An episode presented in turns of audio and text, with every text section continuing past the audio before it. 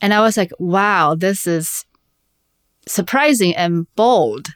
How can a lamb stew pair with a white wine, a wine rioja? And I'm kind I'm very skeptical about that pairing. And when I have my first bite and sip with the wine, oh my God. It's so good and they just matched with each other. And I was like, okay, this is a a fabulous, fantastic example of red meat compared with a white wine.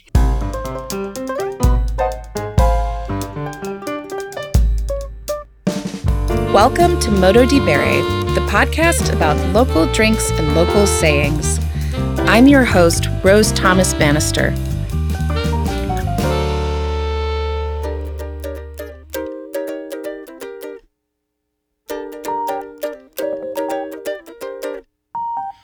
Have someone very special for today's interview, Joyce Lin of sipwithjoyce.com.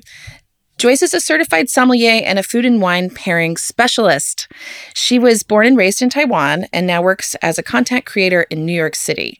Joyce makes wonderful educational videos about food and wine pairing, writes articles, and shares recipes, all super high quality content that takes us around the world, but definitely also introduces us to some amazing facts about culture from Taiwan and features translations and subtitles in Mandarin. I'm so excited to continue learning from Joyce today since food and wine pairing is one of my favorite things to talk about. Joyce, welcome. Yay! Thank you so much, Rose. Thank you so much for having me. Um, you know, spending time talking to me, and I really, really appreciate and being honored to be on your podcast. I would love to hear more about where you grew up in Taiwan. Is there a local drink that you can share? It doesn't necessarily have to be wine or alcohol. Right. Um, yes, a local drink, definitely. Um, I think everybody knows at this moment, like um, bubble tea is actually um, invented in Taiwan and it has become so popular um, in over the world, especially in New York, that there's tons of like um, bubble shop um, in the city. So um, this drink is um, invented in early 1980s. And it was um, there is a debate like who invented um, this drink first, but this it's black milk tea, and then they will add the bubbles, which is made by tapioca, uh, tapioca balls and then they'll add in the black milk tea to add um, like texture to it, and um, it just all of a sudden it becomes so popular in in Taiwan or in over Taiwan, and um, businessmen they're trying to you know um, you know, there's a lot of like Chinese immigrants who live abroad, like in America or in, you know, Japan or, you know, other place in the world. So there's always um, people who live different country, but they miss the bubble tea. So they bring bubble tea to you know the place they they live in. So I think um, that is a very very special local drink that I am super proud of, and people know about it all over the place. So oh, my kid loves bubble tea. Oh yeah, yes. We even got some supplies to to make it at cool. home. I think we got some taro powder, right. and uh, we got the tapioca and everything. Yes, it was kind of hard to make it at home. We had trouble getting the tapioca right, but oh, uh, the texture yes. is super important. Yes. Yeah, it has to be it has to be chewy, but it it can't be like too soft. Otherwise, you lost that chewiness to it. Yeah. Is there a proverb, saying, or a piece of slang that you can mm. share from where you grew up? I actually grew up in a small fishing town in southern part of Taiwan, and um, we are very known for our seafood. So I grew up eating a lot of fresh seafood, and um, you know, moving to New York, I found it's really really hard to find like sea like fresh fresh seafood, or even go into like a local fish market. So I think that is um, one of the things I missed a lot about Taiwan. Yeah, so a local slang. Um, I actually did a little bit research on that. There's two slang that is related to drink. So um, the first one is uh, it's called hotala. So it's a Taiwanese dialect and it's actually from uh, Fujian province in China because a lot of um, people, the immigrants from um, Fujian back in the 1600, so they carry the language here, and um, a lot of people just you know speaking the language. So hodala means um, button up. Don't leave any drinks, you know, in your glass. Yeah, just Like- button up. Yeah, like encouraging people to you know to drink up. Yeah, so that's one of the um, like saying that we use. Um, you know, during family gatherings or you know friends hang out and then just you know doing some cheerful things. Hey, come on, just drink up. Yeah, so hodala. Yep. And then there is another saying and says ho ju dim ang de. It is also a um, a Taiwanese dialogue, and it means um, the best of the wine is always sitting at the very bottom of the jar. And it also means that whether it's a show, a book, a movie, the best part is always um, left to be revealed at the end. Yeah, so that's um, like two saying that related to wine that I would love to share with you all. I love those. Those are great. Great. Thank Yeah. you so much. Yeah. I have to say about the seafood. Mm. So I grew up in Nebraska, which is right in the center of the United States, and I did not see the ocean until I was 16. My my cousin, um, she was, and she's the professor um, in Nebraska University, and she she moved there a couple years ago. oh, that's where I went to school. Yeah, That's I great. haven't I haven't had a chance to visit yet, but I would love to. Oh well, it's it's wonderful. It's a beautiful state, um, but the ocean is very far away. There Right. there was once an inland sea there, which is what created the landscape feature in western Nebraska called the Sandhills, where I'm from. It was very beautiful, but um, that's far away in time and space, the ocean. So um, I actually have a story that I like to tell because I've, I've lived in New York now for 11 years. I thought the, the seafood here was great, you know, I, so I'll have to go to Taiwan and so I can get to the next level. Um, but I, the first time I visited people like in Long Island, you know, like in the Hamptons, I opened up a drawer Mm. and I was completely mystified at all these objects in this drawer. And I said, Why do you have so many nutcrackers? but it was the things to crack the crab. That's right. Yeah. I just did not understand. We had one of those, and we used it for walnuts at Christmas Right. time. Yeah. So, um, so anyway, I, I, yeah, the seafood sounds great. Tell me about, tell me about growing up in a fishing town in, in Taiwan. What was the name of the place? Um, the name of the place is called Donggang. Um, and um, it's funny that um, I don't grow up in a family that we f- we fish, but my grandpa he is a farmer. My mom that she grew up in a um, big family, so they will go to, you know, the the farm to help and doing a little bit, you know, helping to the family. So um, the most um, thing I remember is um, my mom. She doesn't eat beef at all because my my grandpa he had um, a few um, cow to help him to farm the land. So they had a you know unspoken st- things that say okay we don't we respect um, the animals who work for us. So they just didn't eat beef. But they but my mom didn't um, require me or my father to to not to eat beef so that is one of one of things that um make me think about okay okay there's oh, like different culture like eating di- um, different diet um, stuff that we grew up with.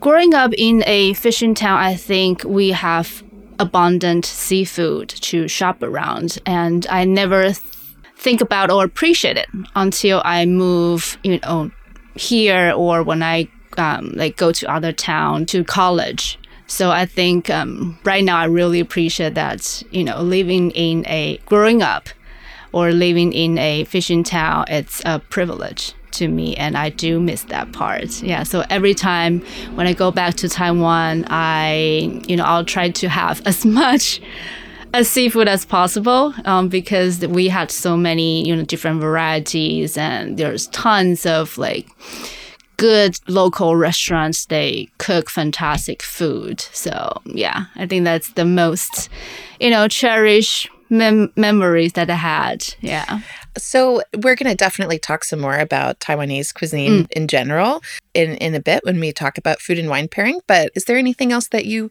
you wish people in general in the world knew mm. more about taiwan it's a it's a big question um i feel like you know, Taiwan is a tiny country, um, a little island, and we are situated in between China, Japan, and um, Philippines. So, um, I don't know, like some. Uh, I feel like I coming from a small country and then being able to, you know, um, study abroad and live in New York in a, you know, international capital city really opens up my mind. And um, I, I really wanted to, you know, share my culture and let people know about Taiwan, especially the, the cuisine and the culture with, you know, people around the world. And, just um, let them know that we we are beautiful people and um, you know we we love to share and we are very friendly good-hearted and um, just wanted to let people know that you know taiwan is a beautiful country and very we have like beautiful landscapes and each um, province or county has specialties. And I wish, you know, people can come to visit Taiwan and get to know a little bit about this country. Beautiful. So, Joyce, your, your videos on your website have this great formula. You start by introducing the dish, which is often, but not always, a dish from Taiwan, including a lot of research into the dish's history. Then you introduce a guest who demonstrates the dish with a cooking video. And you give this really well done, I have to say, breakdown about what wines would pair with the dish based on a number of different factors. Mm-hmm. This project is so cool. I discovered it during the COVID lockdown when you were featuring some friends who live far away, showing videos of them cooking at home. I was really moved. I found it so inspiring then, and I still do now. And I'm curious, how did you come up with this idea mm. to make this project? Okay. So it's actually, I have to thank Anna Christina. Um, she invited me to join Summation um, during, like, before the um, like at the very beginning of COVID, she asked me if I can make a video talking about like basic food and wine pairing, maybe pairing a dish with um, from Taiwan and um, creating this video and being able to showcase on their um, platform on IG. And I was like, okay, sure, I I would love to because um, it it would be fun to do it, but it, it took me three months to get the video done. And when the video is done, I ask Anna, do you still want it to, you know, to to put it on on the um the IG account and she said yes of course we'd love to so yeah that's my sort of like my debut um video Anna Christina from Anna Christina Cabrales yeah. from and what's her, um, her she, Instagram she account? work at um wine enthusiast oh, right oh, great. now. Yeah, yeah, great. And the Instagram at- account is called Summation Life. Summation Life. Yeah, okay, great. Summation Thank you for explaining yeah, that. Yeah. So what happened next? Um. So yeah. So that's my, that is my very um, first video, and um, at that time I didn't I didn't have the ideas um like I should continue to doing it, but like the idea came to me. Okay, maybe I can do a video like introduce um, you know cuisines from Taiwan or you know from Asia, and then I can do food and wine pairing with that specific dish. So I started to um, ask around my friend if um, they are willing to do this video with me, and um, they are like super supportive. And so that's how I started um, this project. And um, currently I have 13 videos um, on my YouTube channel and um, it's it's fun to do it and I find it very um, like the chemistry between my guests and and myself and also like um, we worked together to get this project done. And at the end, um, the the reward seeing the video up on YouTube, it's it's very you know satisfying and you. I have to say we put a lot of efforts and time doing it, like filming, editing, and then think about oh the wine we're pairing, and then also writing the narrative, the script. It took a lot of time, but um, I think it's it's very rewarding, and um, I really appreciate my guests that they trust me and wanted to um, like do this project with me. Yeah. Yeah, it's a very beautiful website and and the videos are so impressive. I um, having started a multimedia wine project myself recently, mm. I can definitely see the dedication and attention to quality that mm. that goes into the project.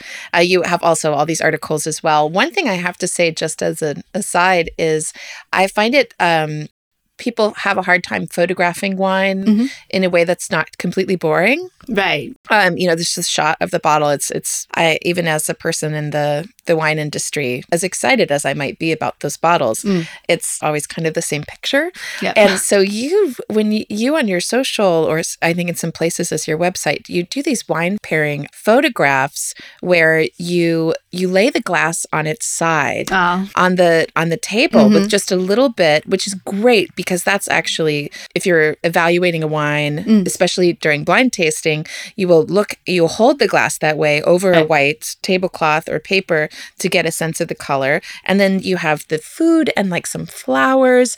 And I just have never seen anyone do wine photographs as nice as those. I feel like you must have some kind of art background.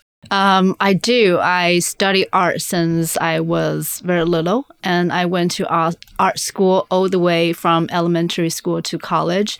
So I guess that art part artsy part of me uh, must coming from that part i'm very happy that um, i find a way to incorporate the art and wine together and um, because you know um, working in the wine at this moment is my second um, career.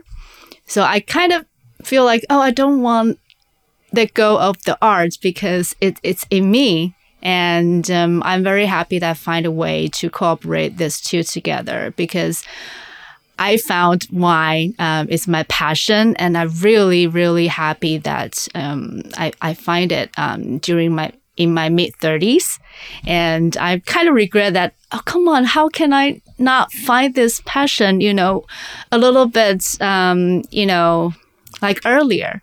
Yeah, because I feel like I came into the wine industry like very very late at you know if compared to to other people now i'm trying to you know take time and then take it easy and absorb what i have learned in the past eight years and then just try to live a little bit because i feel like i pushed i put a lot of pressure on myself at this moment so yeah but I'm really happy you appreciate, um, you know, the way I compose, the layout, or how the way I took the photograph. I really appreciate that you you like that style. Thank you so much. Yes, no, I love it, and I would say too that I can relate as a musician and, and a writer coming into wine i mean i'm still doing everything but you know there's this creativity there hmm. that mm. you know you're just not happy if you can't use it it's just a sitting there fermenting in not a good way right so uh, in fact I, I didn't expect to talk about music quite so much mm. in the Modo di Bere project but then i immediately began meeting musicians who sing in dialect so actually several of the first interviews that i've done are, are with these people mm. and uh, so it's actually you know everything's connected. That's what I love about wine. There's so many different pieces of culture that that connect to it. Exactly. Yeah, I do I do agree. I think wine it just bring people together you know and not not necessarily have to be you know food and wine it can be food and music or you know food and book wine wine and book wine and movie or you know in any sort of form Yeah. Yes. I mean, there's just so many things connected to learn about that I never knew I was going to get to learn about, that I get to learn about through wine. Yeah. You know, certainly including languages, clearly, Mm. but also geology, chemistry, you know, ancient historical borders. It's just wonderful. It's, and I think in that too, you are far from alone from people who are coming to wine as as a second career. I think many people, you know, kind of working hard as a young person, just drinking whatever whatever cheap drink is around, and then you know maybe you get a little established, a little more established in your life, and you you start tasting some bottles, and you think, oh my goodness, what is this? And a lot of people do make a jump at that point. Hmm. I I do also teach wine with the Sommelier Society of America. And there are many people who are changing careers in this field. So, you know, you're you're fine.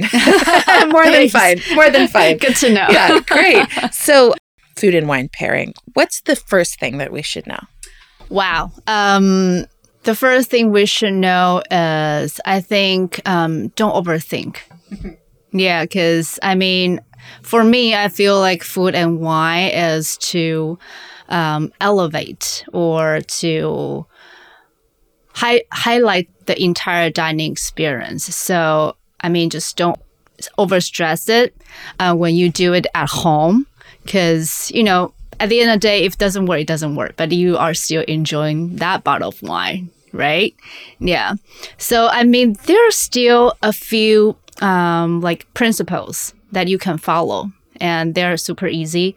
Um, like seafood goes with white that people know, and like red meats goes with reds. But there's always exceptions. And um, these ex- exceptions are the kind of proteins of the dish or um, the sauce you're using, um, the spices you're using in the dish, um, the way of cooking, like if you are grilling, steam, or uh, fried, or stir fry, or stew. So that all make those cooking methods um, you will always have to think about because they will change the flavor of um, the dish or the protein you cook.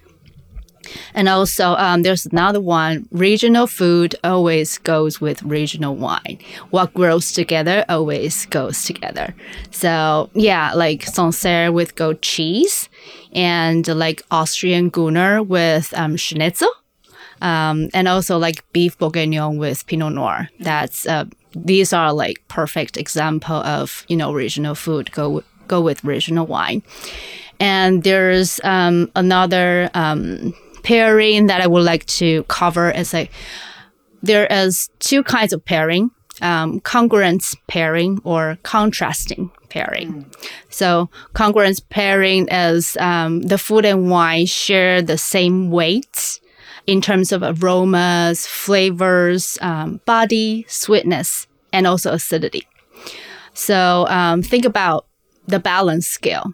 If we want to put uh, the hearty fish, uh, hearty beef stew on one side of the scale, what would you choose to, you know, to what would what kind of wine would you choose to put on that scale in terms of the weights? For me, I would suggest um, a red wine, of course, and um, with full body, with intense aromas and flavors, maybe a little bit tannin and high acidic to balance the beef stew.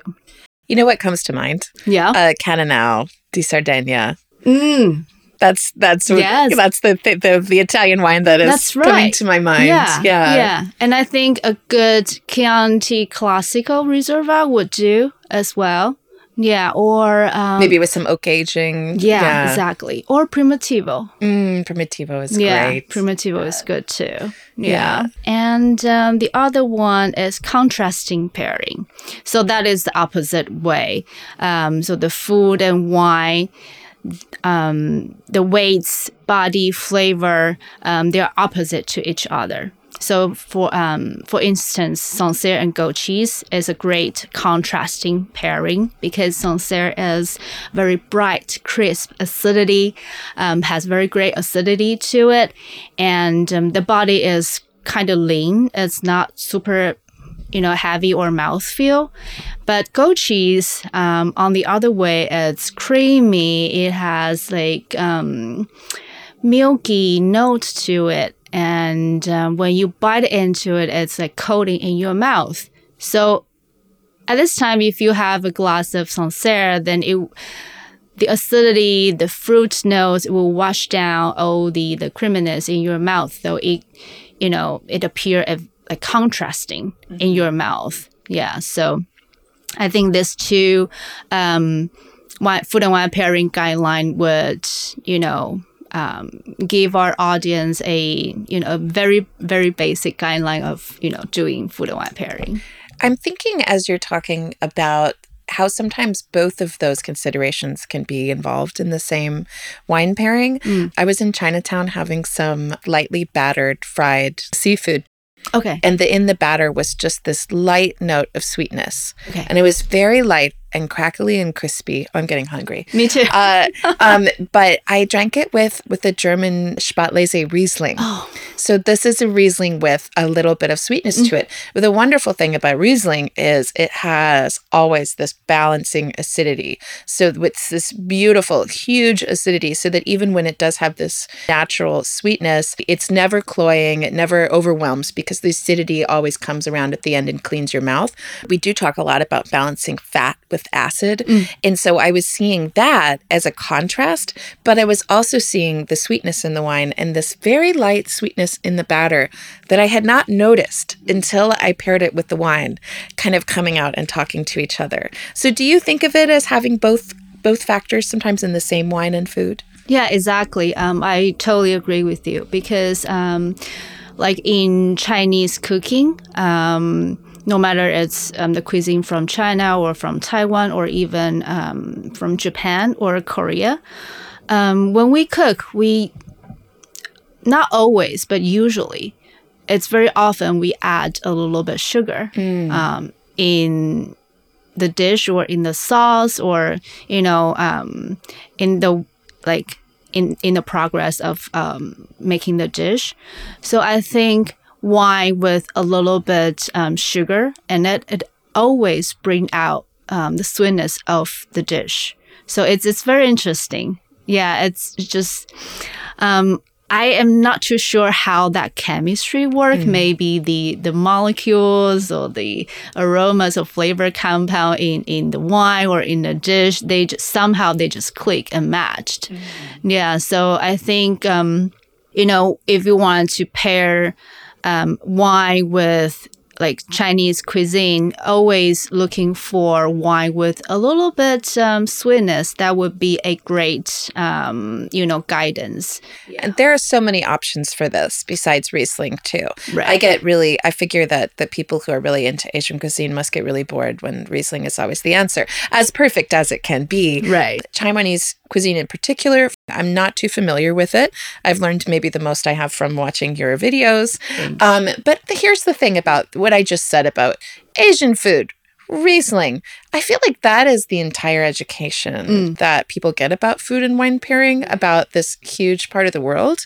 I feel a bit behind mm. because most of the food and wine pairing educational materials mm. that I have had access to are very Western or Eurocentric in the cuisines that they cover. And so that's one of the things that also really excites me about your project.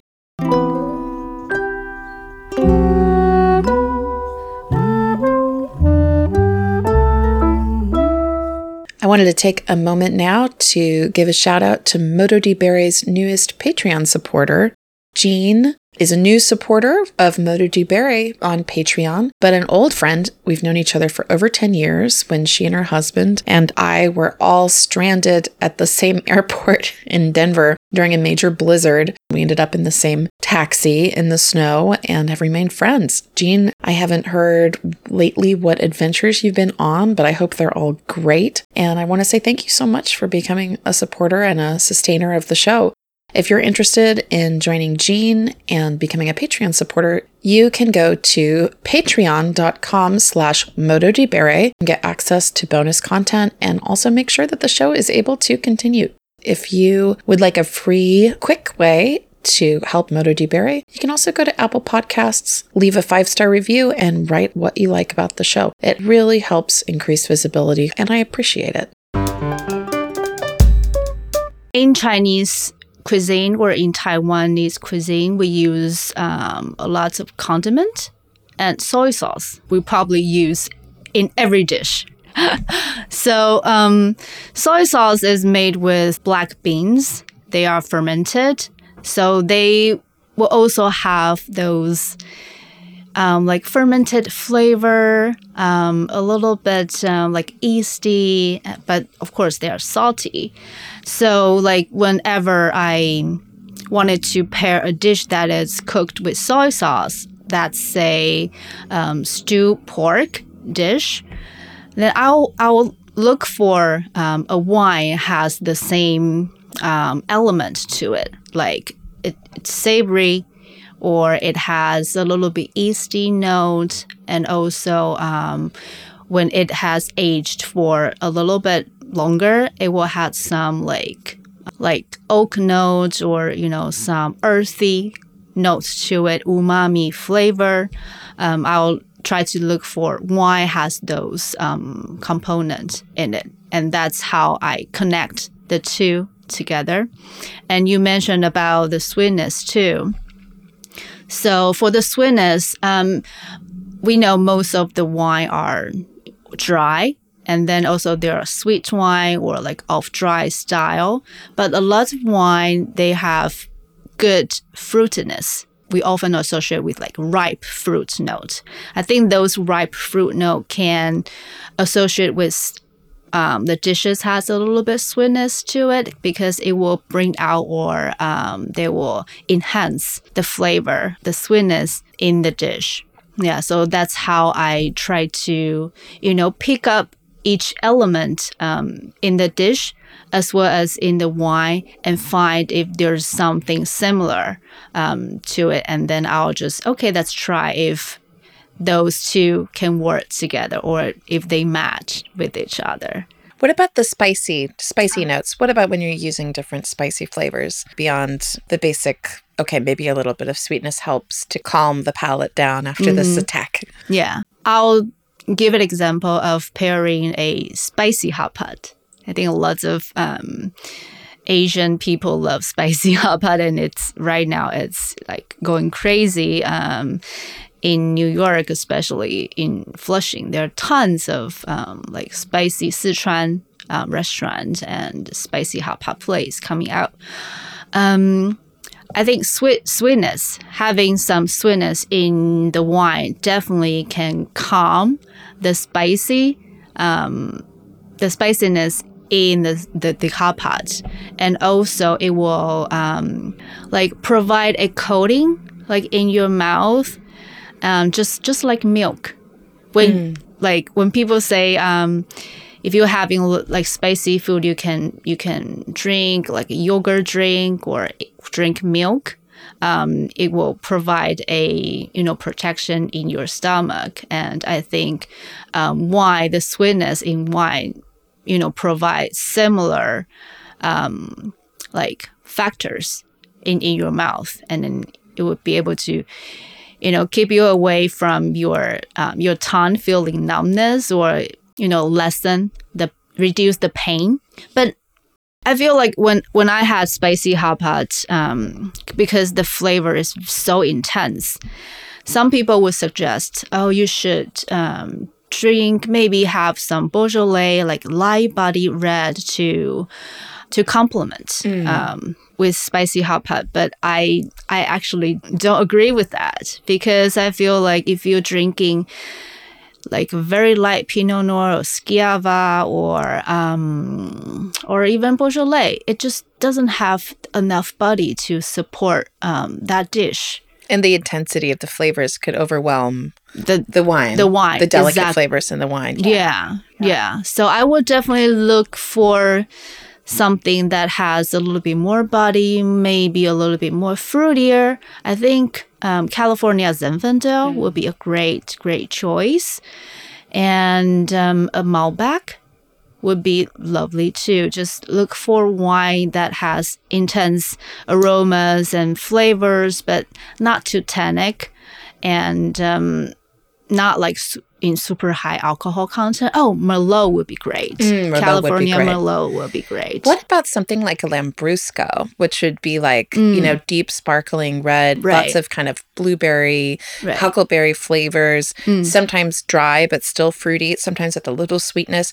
I'm Right. wondering though about the, you know, with Szechuan cuisine and all those kind of intense little things going off in your mouth. I wonder if the bubbles would be too much or if it would be kind of fun. Well, personally, I I would avoid any drinks has bubble in it because um, when you have Sichuan cuisine, they use a lot of um, Sichuan peppercorn, and those peppercorn will make your tongue numb, and and it's spicy too. So when you when you are drinking like um, sparkling wine, um, the bubbles will make you you'll make your tongue like even more um, Stimulated too much. Yes. Or, yeah. Or you won't Yeah. Mm. able to be able to appreciate the texture of the bubble because there's already so much going on. That's right. Yeah. Yeah. it's it's. I think for personally, I feel like okay, I my tongue is already in pain, and I don't want have another component to stimulate stimulate it. So personally, I would avoid any um, sparkling. uh, maybe a Nero d'Avola, like Yeah. the- just a, a really big fruity Nero d'Avola with a hot Right. pot. Let's Yeah. Mm. talk about bubbles though, and what would be good in Chinese cuisine with bubbles. One of the most classic bubbles pairings is with fried food. Um, I think there is a very very famous street food in Taiwan. It's fried chicken, but they, the size is like a popcorn bite size um, fried chicken, and I think that would goes perfectly with um, with sparkling wine. Yeah. What is it called? Um, 咸酥鸡. Yeah, that's that's how we we call it in in Mandarin. Now, what about tannins? Where can you use tannin in Taiwan cuisine, Mm. and where might you want to avoid it? Okay. Tannin, I think tannin is a great um, agent to combine protein, right? And um, so if you're ha- like w- if we're having steak, we always wanted to, you know, we can choose wine with some tannin to like Bordeaux or a big cab, because the tannin could. Um, you know, could combine the the protein um, of the steak and as well as the high acidity, and tannin could cut the fat, um, you know, with the the protein with the steak.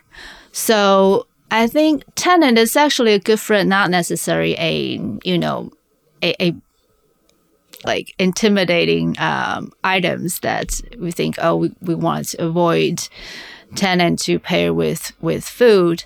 Um, I think a good tannic red could go very well with stewed um, pork um, in Taiwanese cuisine, or um, yeah, mostly stewed uh, meat, uh, and then you cooked with soy sauce, with five spice powder, uh, with some garlic in it, and yeah. So I think tannin could it, it would definitely enhance and help to cut down all the fattiness and also, you know, serve as a palate cleanser and then prepare you for the next bite. So, when you do pair tannin with spice, what happens? Oh, tannin and spice.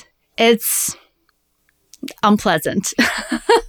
Maybe we should back up a Yeah. little bit for people who are really kind of just getting started in their wine journey. What is tannin? What is that sensation like? Mm, tannin, I think um, I can find a very similar um, example as like you drinking tea.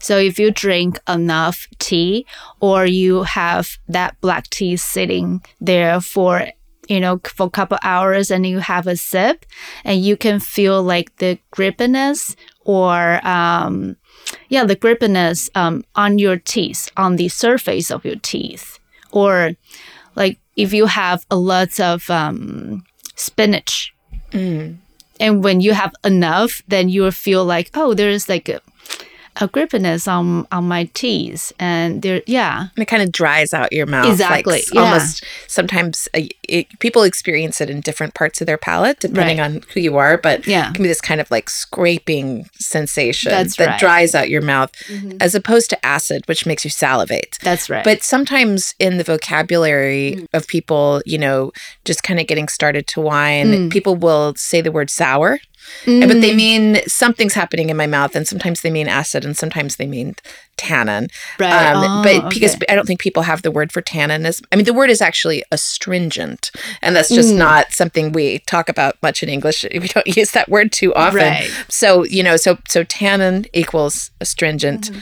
And acid equals sour. That's so, right. um, Yeah, that's a good way to to put it. And you know, for people who are just very new to wine, a good way to understand. Yeah. So um, another tannic wine, I'm thinking of. I have another podcast interview with Roberto Di Filippo of the Plani Arche winery in Umbria. So one of the most tannic wines ever, and certainly also in Italy, is uh, a Sagrantino.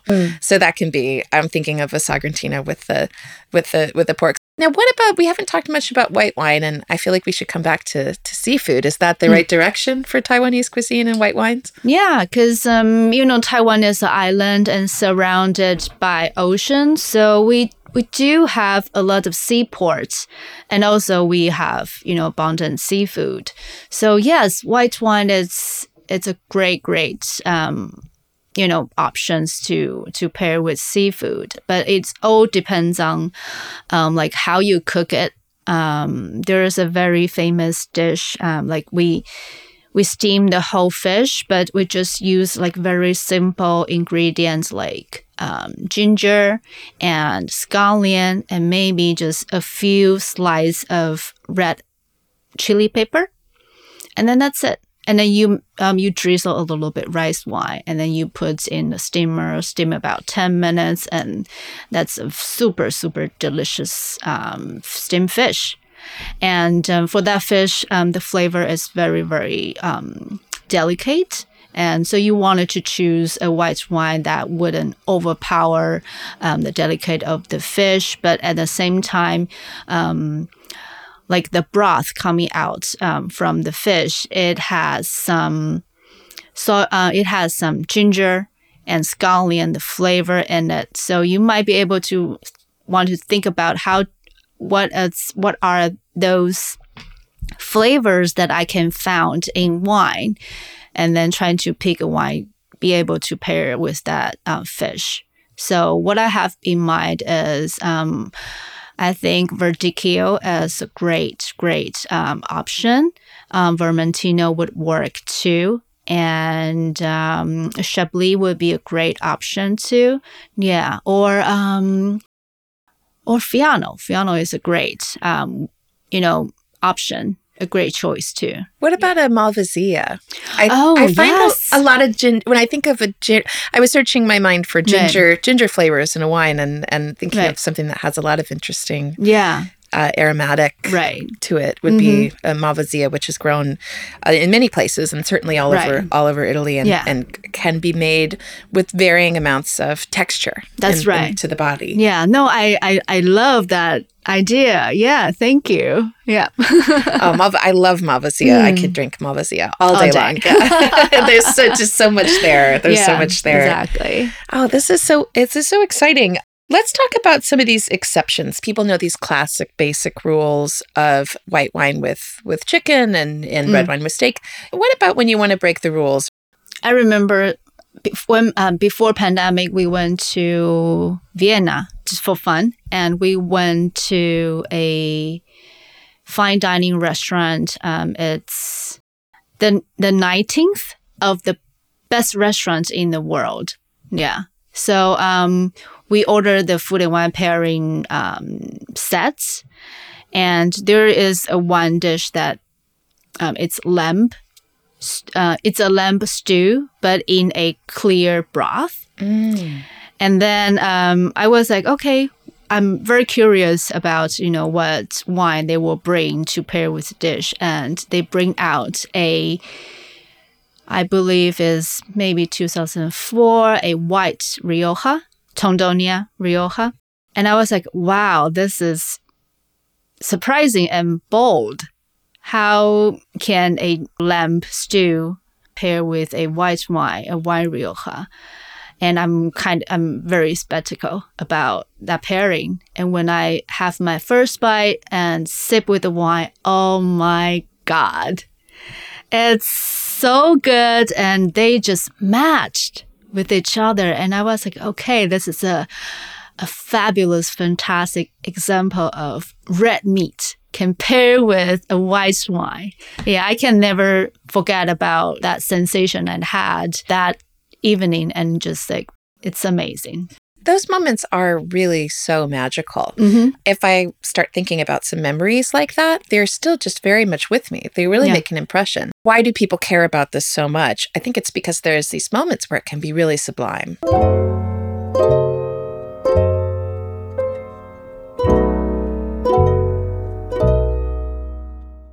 One of the first days that I was introduced to pairing was actually at a brewery tour with beer, and it was an Indian dish. It was uh, chicken vindaloo with an IPA, and and seeing how something these two pieces become something else when you add them to something more. So my background actually before I got into wine was in cocktails. Mm. And I was making a lime cordial, and I had put in some kaffir lime leaves Mm.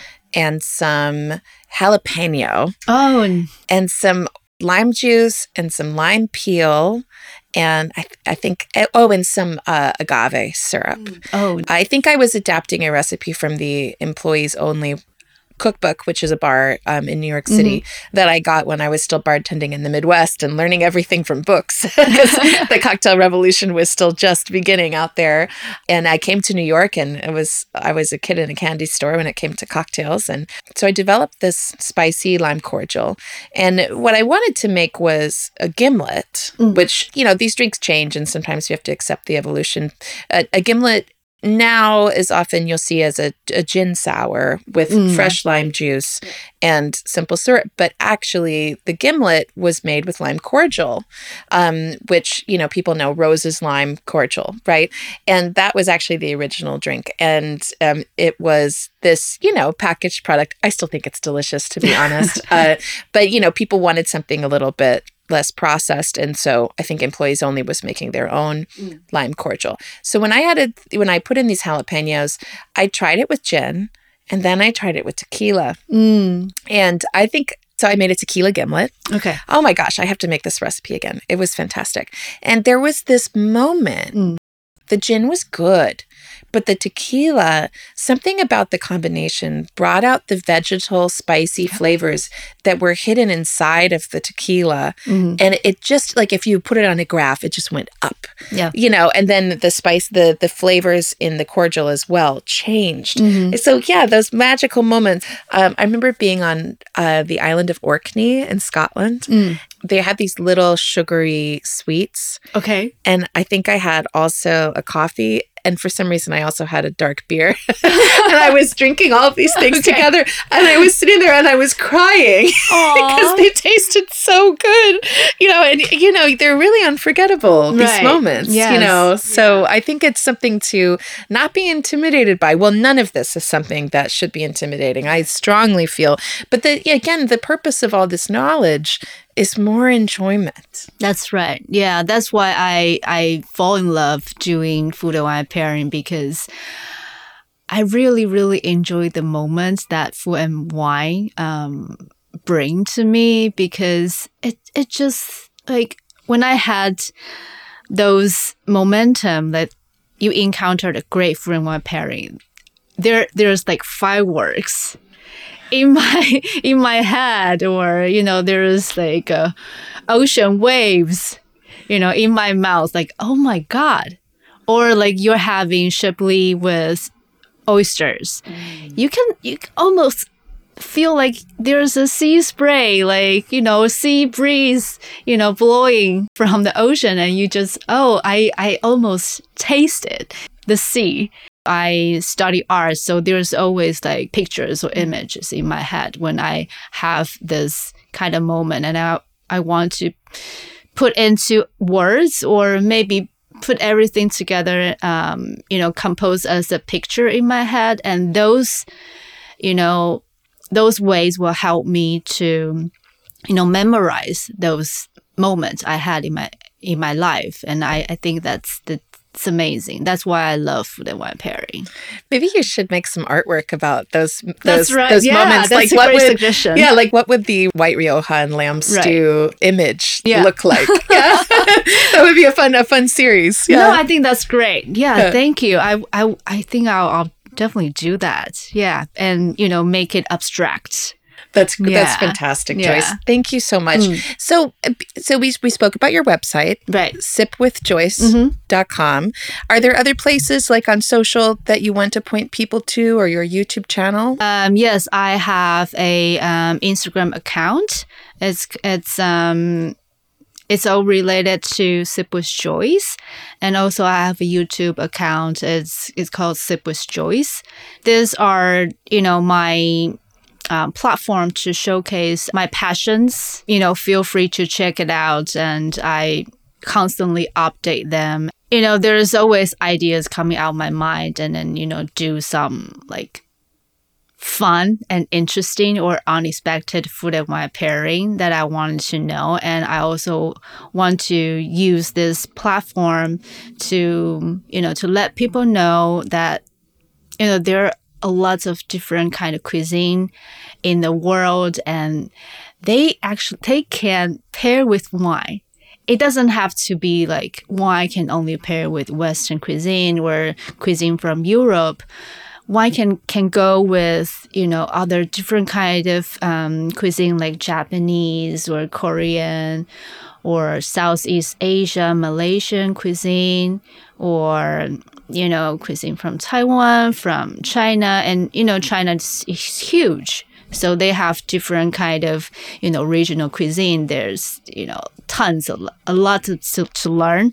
So for me, I I think you know being open minded and you know ready to try different kind of pairing altogether it, it actually helps me to to learn a different culture also learn a different language and learn how the people use different kind of ingredients and then make a delicious dish.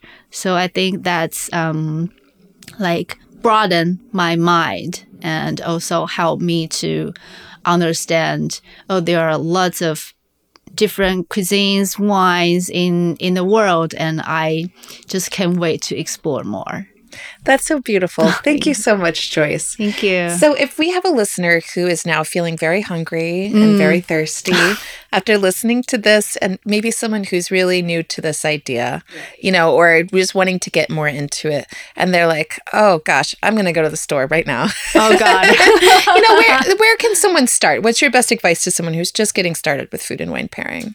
Well, I mean, mm, I would recommend try some try something classic first and see how you like it, or you can get, you know, the essence of that food and wine pairing. Um, for example, um, duck with Pinot Noir. It's a classic classic pairing. Why it's classic? Because it has been experienced for so long, so many years. So that's why it become a classic pairing. So I would suggest uh, maybe try something um, classic first, and then you can, you know, just go crazy and try something unusual. You might found um, something new and you like it. Or if you don't like it, then th- th- that is okay too. Because at the very beginning, if I said before, if you don't like the pairing, that's fine because you still have a very good bottle to enjoy.